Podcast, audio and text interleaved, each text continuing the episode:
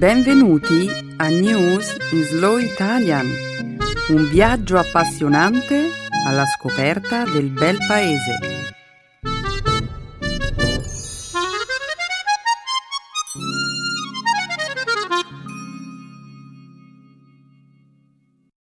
Oggi è il 12 febbraio 2015. Benvenuti a una nuova puntata di News in Slow Italian. Ciao Benedetta e un saluto a tutti i nostri ascoltatori. Ciao Emanuele. Oggi, nella prima parte del nostro programma, parleremo del fallito accordo sulla crisi ucraina. Commenteremo inoltre lo scandalo che ha coinvolto la filiale svizzera del gruppo bancario HSBC, la quale è accusata di aver aiutato alcuni facoltosi clienti ad evadere le tasse. Più avanti, nel corso della trasmissione, ci soffermeremo su una recente sentenza della Corte Suprema del Canada nella quale si legalizza il suicidio assistito. E infine commenteremo il recente annuncio di Jon Stewart che ha detto di voler lasciare il Daily Show entro la fine di quest'anno. Dunque, Jon Stewart non condurrà più il Daily Show. Il suo umorismo mi mancherà moltissimo. Pensa che seguo il suo show sin dai tempi della scuola. Ma quanti anni sono che Stewart conduce il programma? Mm, più di 16 e sono d'accordo con te. Stewart è una voce brillante e unica nel suo genere. Immagino comunque che la sua partenza non coincida con la fine del programma. Beh, questo mi consola un po'.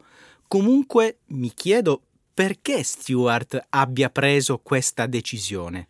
Ne parleremo tra un attimo, ora continuiamo a presentare la puntata di oggi. La seconda parte del nostro programma sarà dedicata, come sempre, alla lingua e alla cultura italiana.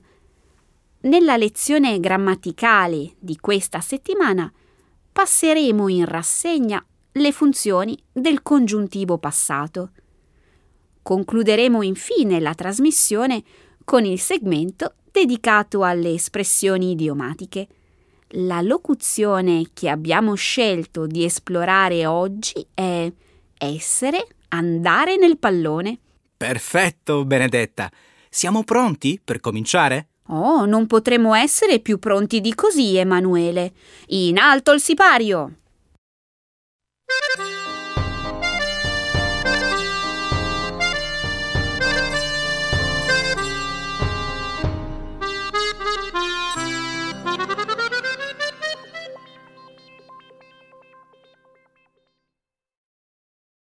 I leader dell'Occidente non trovano un accordo sull'invio di armi all'Ucraina. La settimana scorsa il cancelliere tedesco Angela Merkel e il presidente francese François Hollande si sono recati in Russia per discutere un piano di pace per porre fine al conflitto nell'Ucraina orientale. I due leader hanno avuto un colloquio di cinque ore al Cremlino con il presidente russo Vladimir Putin, ma l'incontro non ha prodotto nessun accordo. La nuova iniziativa diplomatica giunge in seguito alla ripresa dei combattimenti tra le truppe governative e i ribelli filorussi nella regione di Donetsk.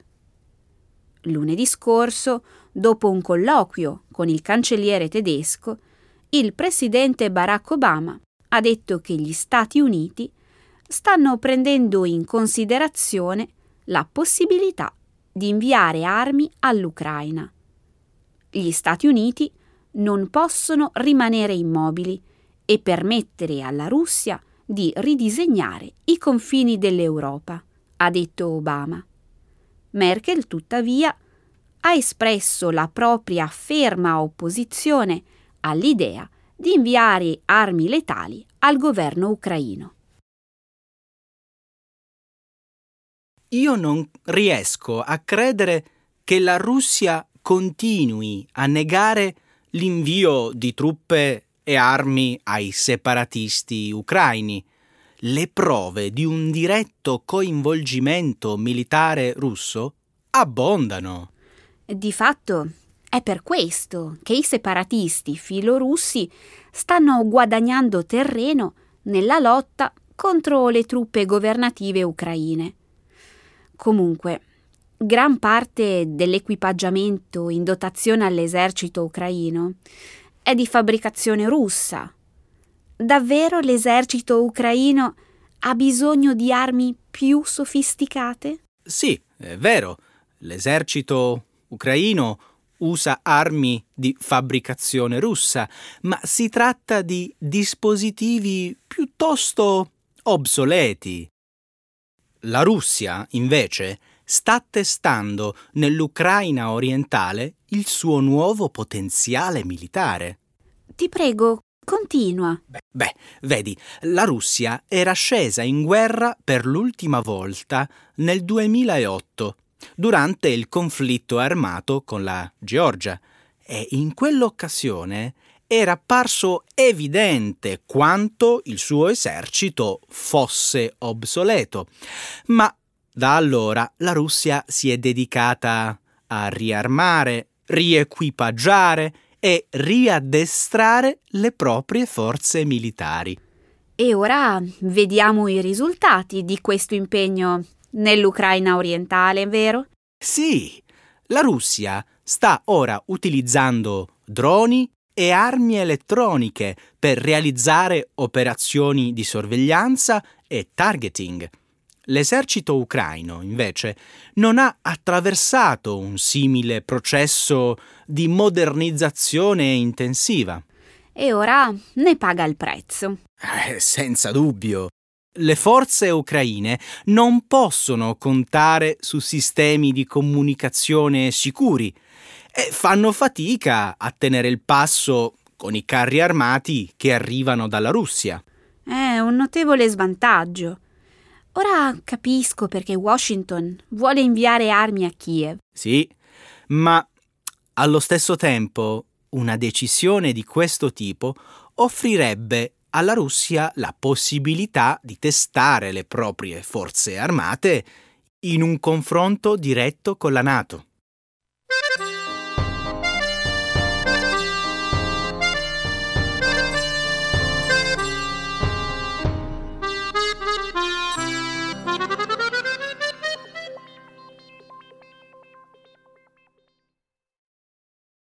Il gruppo bancario HSBC ha aiutato i propri clienti a evadere le tasse. Un rapporto diffuso dal Consorzio internazionale dei giornalisti investigativi e altre organizzazioni di stampa rivela che la filiale svizzera della banca privata HSBC avrebbe aiutato diversi narcotrafficanti, trafficanti di armi e numerosi personaggi famosi ad occultare milioni di dollari alle autorità fiscali. Il rapporto, che si avvale di una serie di informazioni provenienti da documenti riservati, è stato pubblicato lo scorso lunedì e rivela che la banca avrebbe offerto la propria assistenza a numerosi ricchi clienti in tutto il mondo al fine di aiutarli ad evadere le tasse. Nel 2007 un informatore, Erv Falciani, aveva divulgato dettagli sui conti di 106.000 clienti della HSBC, residenti in 203 paesi. Il governo francese ricevette il dossier nel 2010 trasmettendolo poi alle autorità fiscali di tutto il mondo. Ad entrare in possesso del dossier, contenente migliaia di pagine, fu anche il quotidiano francese Le Monde, che ne condivise il contenuto con oltre 50 organi informativi nella speranza di svolgere un'indagine congiunta. Secondo il rapporto, circa 7.600 miliardi di dollari sarebbero attualmente nascosti nei paradisi fiscali d'oltremare, privando le autorità governative di ben 200 miliardi di dollari all'anno in termini di entrate fiscali. La HSBC è attualmente oggetto di indagini penali negli Stati Uniti, in Francia, in Belgio e in Argentina, ma non nel Regno Unito, dove si trova la sede centrale della banca. Ma mm, alcuni dettagli relativi a queste operazioni investigative erano già stati resi pubblici, non è così? Ho l'impressione di avere già sentito questa storia. Eh sì, nel 2012 la HSBC era stata multata dal governo degli Stati Uniti per avere consentito ad alcuni cartelli della droga messicani di utilizzare le sue filiali ai fini di riciclaggio. Beh, i conti offshore non sono illegali, ma è vero che molte persone li usano per nascondere denaro alle autorità fiscali. Sì, ma la HSBC non si limitava a ignorare l'evasione fiscale. In alcuni casi i funzionari della banca hanno infranto la legge, aiutando attivamente i propri clienti.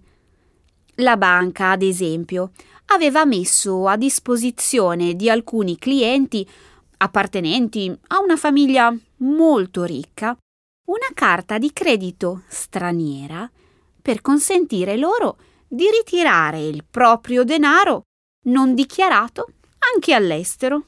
Certo, i funzionari sapevano bene che la gente si rivolgeva a loro per eludere i propri obblighi fiscali. Alla trasparenza fiscale hanno preferito il profitto. Benedetta, tutta questa situazione mi fa arrabbiare parecchio. È un comportamento vergognoso da parte di una banca. Chi lavora con impegno e paga le tasse dovrebbe essere furioso con questi ricchi privilegiati che eludono il fisco e anche con le banche che li assistono, eppure con le autorità governative, che sembrano non voler adottare misure severe contro l'evasione fiscale.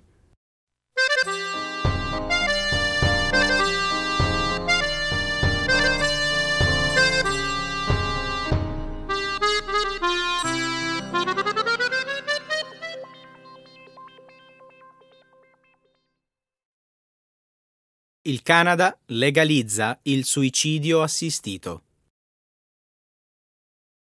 La Corte Suprema del Canada ha deciso di abrogare una legge attualmente vigente nel paese risalente al 1993, 1993 che vieta il suicidio assistito. Lo scorso 6 febbraio la Corte Suprema ha stabilito all'unanimità che i medici possono aiutare i loro pazienti affetti da gravi e incurabili patologie a porre fine alla propria esistenza. Il caso era stato sollevato dall'Associazione per le libertà civili della British Columbia, a nome di due donne affette da malattie degenerative. Secondo la sentenza della Corte, la normativa attuale nega alle persone il diritto di prendere importanti decisioni in tema di integrità fisica e cure mediche. La decisione della Corte circoscrive il suicidio assistito dal medico ad alcune categorie specifiche. I malati devono essere adulti capaci di intendere e di volere, e devono acconsentire in forma inequivocabile a porre fine alla propria vita. Inoltre devono essere persone affette da una patologia incurabile, anche se non necessariamente terminale, che provoca una sofferenza persistente e intollerabile. La Corte ha deciso di sospendere l'entrata in vigore della riforma per 12 mesi. Il governo ha quindi un anno per riscrivere la normativa sul suicidio assistito attualmente vigente. Il suicidio assistito è legale in diversi paesi europei e in alcuni stati americani. Immagino che il Canada sia estremamente diviso in questo momento. Le leggi sull'eutanasia rappresentano un tema molto delicato. Senza dubbio. Le organizzazioni religiose sono contrarie all'annullamento dell'attuale divieto, mentre molti gruppi per i diritti civili vedono la sentenza della Corte come un motivo per festeggiare. In un certo senso, capisco coloro che sollevano obiezioni di tipo etico, ma capisco anche la posizione di coloro che vedono la morte assistita come un diritto umano fondamentale. In ogni caso, al di là di quello che ognuno di noi pensa che sia moralmente giusto, è necessario considerare le implicazioni della legalizzazione del suicidio assistito ad un livello più generale che cosa intendi dire, Benedetta? Diciamo che il suicidio assistito può essere considerato come un servizio medico che nel caso di alcuni individui pone fine a sofferenze intollerabili. È in questo modo che viene visto in Svizzera, ad esempio. Tuttavia, questa pratica ha dato vita a una sorta di turismo del suicidio in tutta Europa. Capisco. Negli Stati Uniti, analogamente, la normativa varia da Stato a Stato. Immagino quindi che una persona che voglia sottoporsi a questo trattamento possa recarsi in uno Stato dove la pratica è legale, vero? Sì, l'anno scorso c'è stato un caso che ha riacceso il dibattito e ora un gruppo di medici e malati terminali sta chiedendo ai tribunali dello Stato di New York di legalizzare il suicidio assistito. Eh, è una questione estremamente complessa. Mi vengono in mente molte domande, ma suppongo che non ci siano risposte semplici.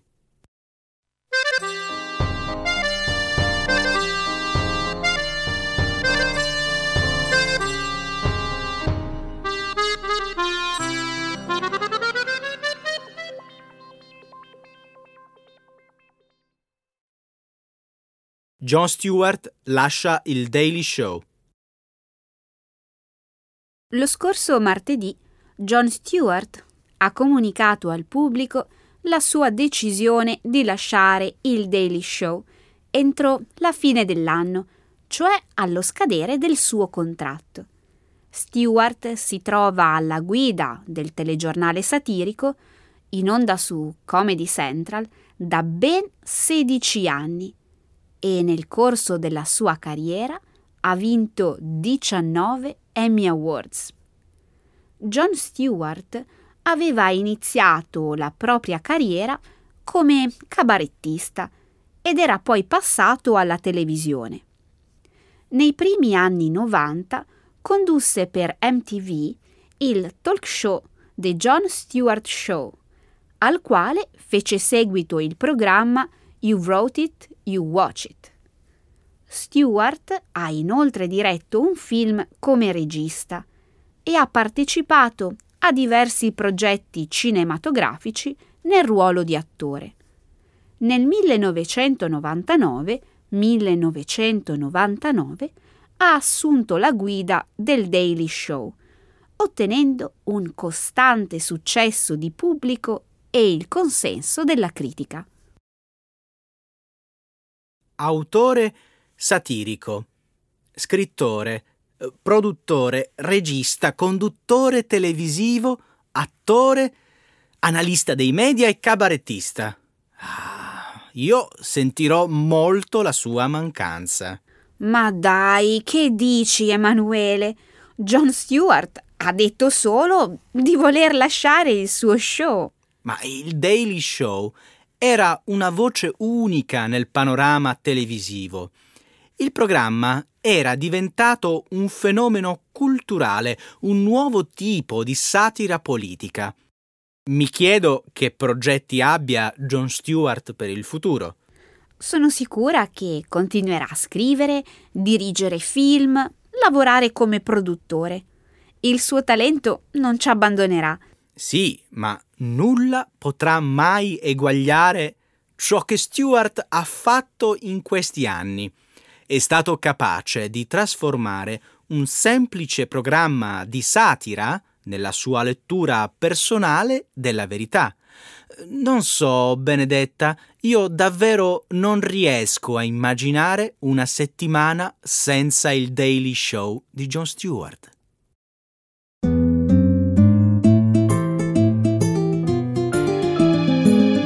Adesso la grammatica. Per capire le regole di una lingua poetica.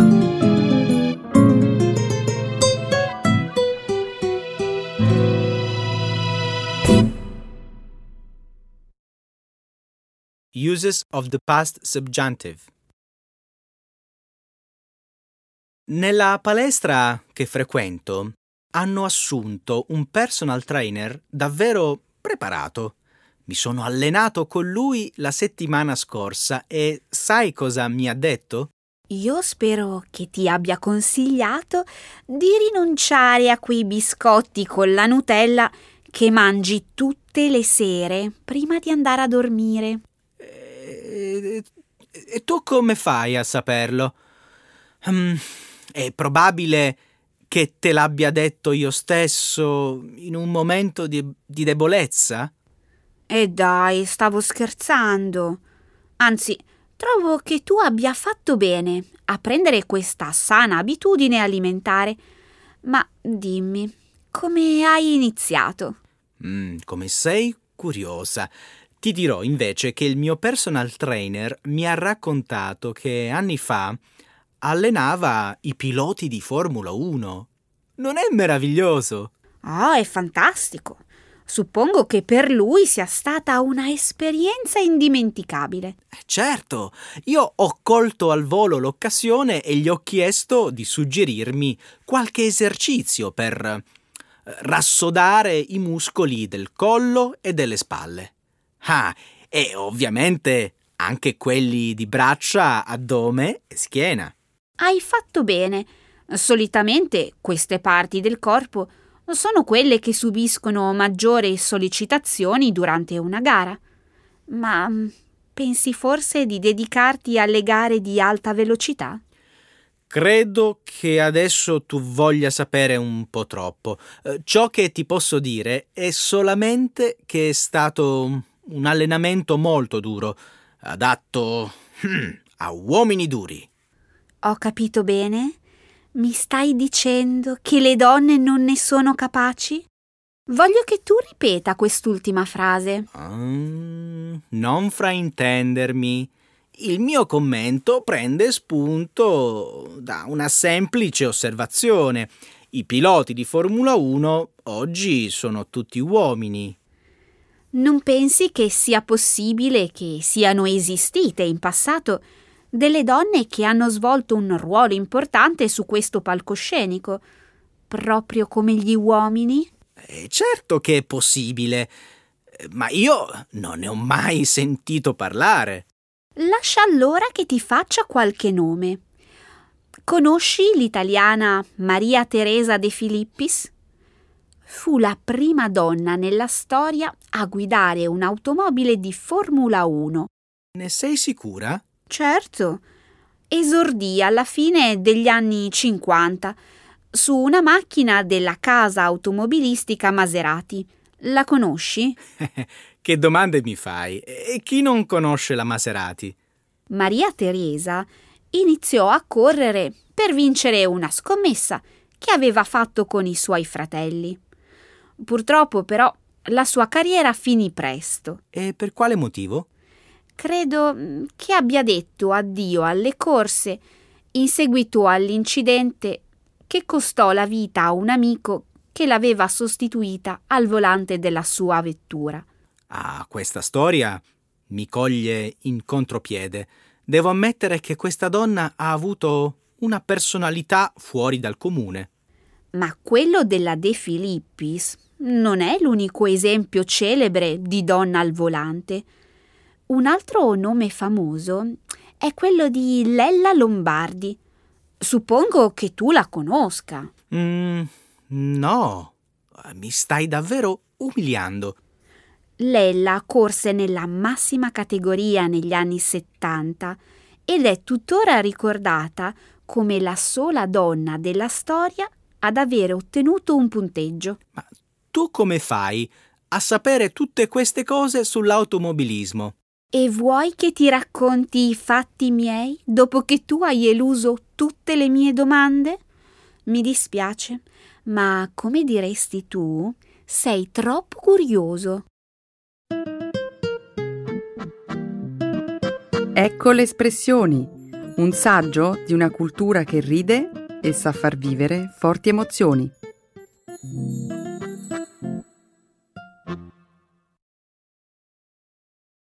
Essere, andare nel pallone. To be lost. To freak out. Vuoi sapere qual è stata l'ultima pazza idea del mio amico Gigi? Vuole improvvisare un concerto in stile musica arabita e mi ha chiesto di partecipare. Di che genere musicale stai parlando? E poi credevo che tu non sapessi suonare nessuno strumento. È vero, la musica non fa parte dei miei talenti, ma sono stato scritturato per suonare la caffettiera. Se prima pensavo di essere confusa, adesso non ho più dubbi. Sono nel pallone. Ho sentito bene. Hai detto che suonerai la macchinetta per fare il caffè? Sì, eh, non penso che sia così difficile. Se sono capace di fare il caffè, non vedo perché io non possa utilizzarla anche per produrre dei suoni. Mi dispiace, ma continuo ad essere nel pallone. Qui urge una spiegazione. Hai ragione. Gigi è originario della città di Fano e Musica Arabita è un gruppo musicale che durante il carnevale si diverte a fare il verso alle grandi orchestre di musica classica. E si limitano a suonare caffettiere e tazzine? No, le caffettiere, insieme a oggetti come forbici, tenaglie, campanacci e schiaccianoci vengono usate per offrire una base ritmica agli strumenti a fiato. Grazie per la spiegazione. Adesso sento di non essere più nel pallone. Spero che il tuo amico ti abbia anche spiegato da dove deriva il termine arabita. Certo, in dialetto fanese la parola arabita significa arrabbiata ed è un riferimento all'antagonismo che nell'Ottocento esisteva fra le diverse classi sociali. Mm, non riesco a capire il nesso con la musica. Non andare nel pallone, te lo spiego subito. Immagina di vivere in un'epoca in cui le differenze sociali si riflettono anche nella musica. Ti riferisci ai gusti musicali? Mm, cerca di essere più chiaro. Va bene. Mentre i nobili e i ricchi proprietari terrieri si riunivano nei salotti per ascoltare il suono di pianoforti, violini, eh, contrabbassi, eh, flauti, fagotti, arpe. Oh, vuoi davvero elencarmi tutti gli strumenti che compongono un'orchestra? Ho afferrato il concetto. Vai avanti. Per agricoltori, marinai e operai, tutte categorie escluse da quei lussuosi salotti, eh, la musica classica era il simbolo stesso della disparità sociale. Ho capito, finalmente. Il nome musica arrabbiata fu scelto come forma di protesta per mettere in luce il divario con le classi agiate. Esatto. Così un bel giorno nacque la bidonata, un complesso che suonava usando pentole, coperchi, bidoni, posate e altri oggetti di uso comune. Ecco, ci risiamo. Sono nuovamente nel pallone.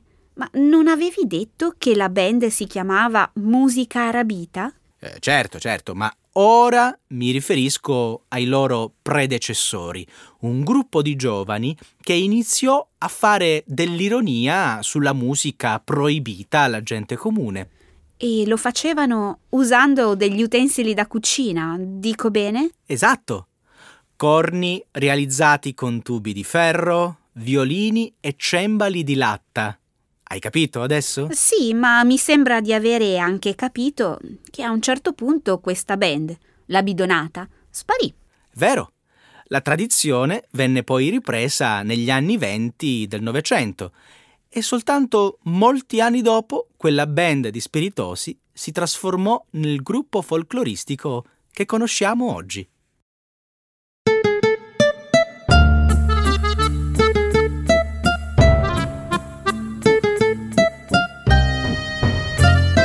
Ti vedo un po' nel pallone. Non sarà perché siamo a San Valentino? Um, come hai fatto a capirlo? Io non so cosa regalare alla mia compagna. Emanuele, non preoccuparti, hai ancora qualche giorno di tempo, ma adesso il nostro tempo qui è finito e dobbiamo salutare i nostri ascoltatori. Ciao a tutti, alla prossima settimana. Alla prossima, ciao!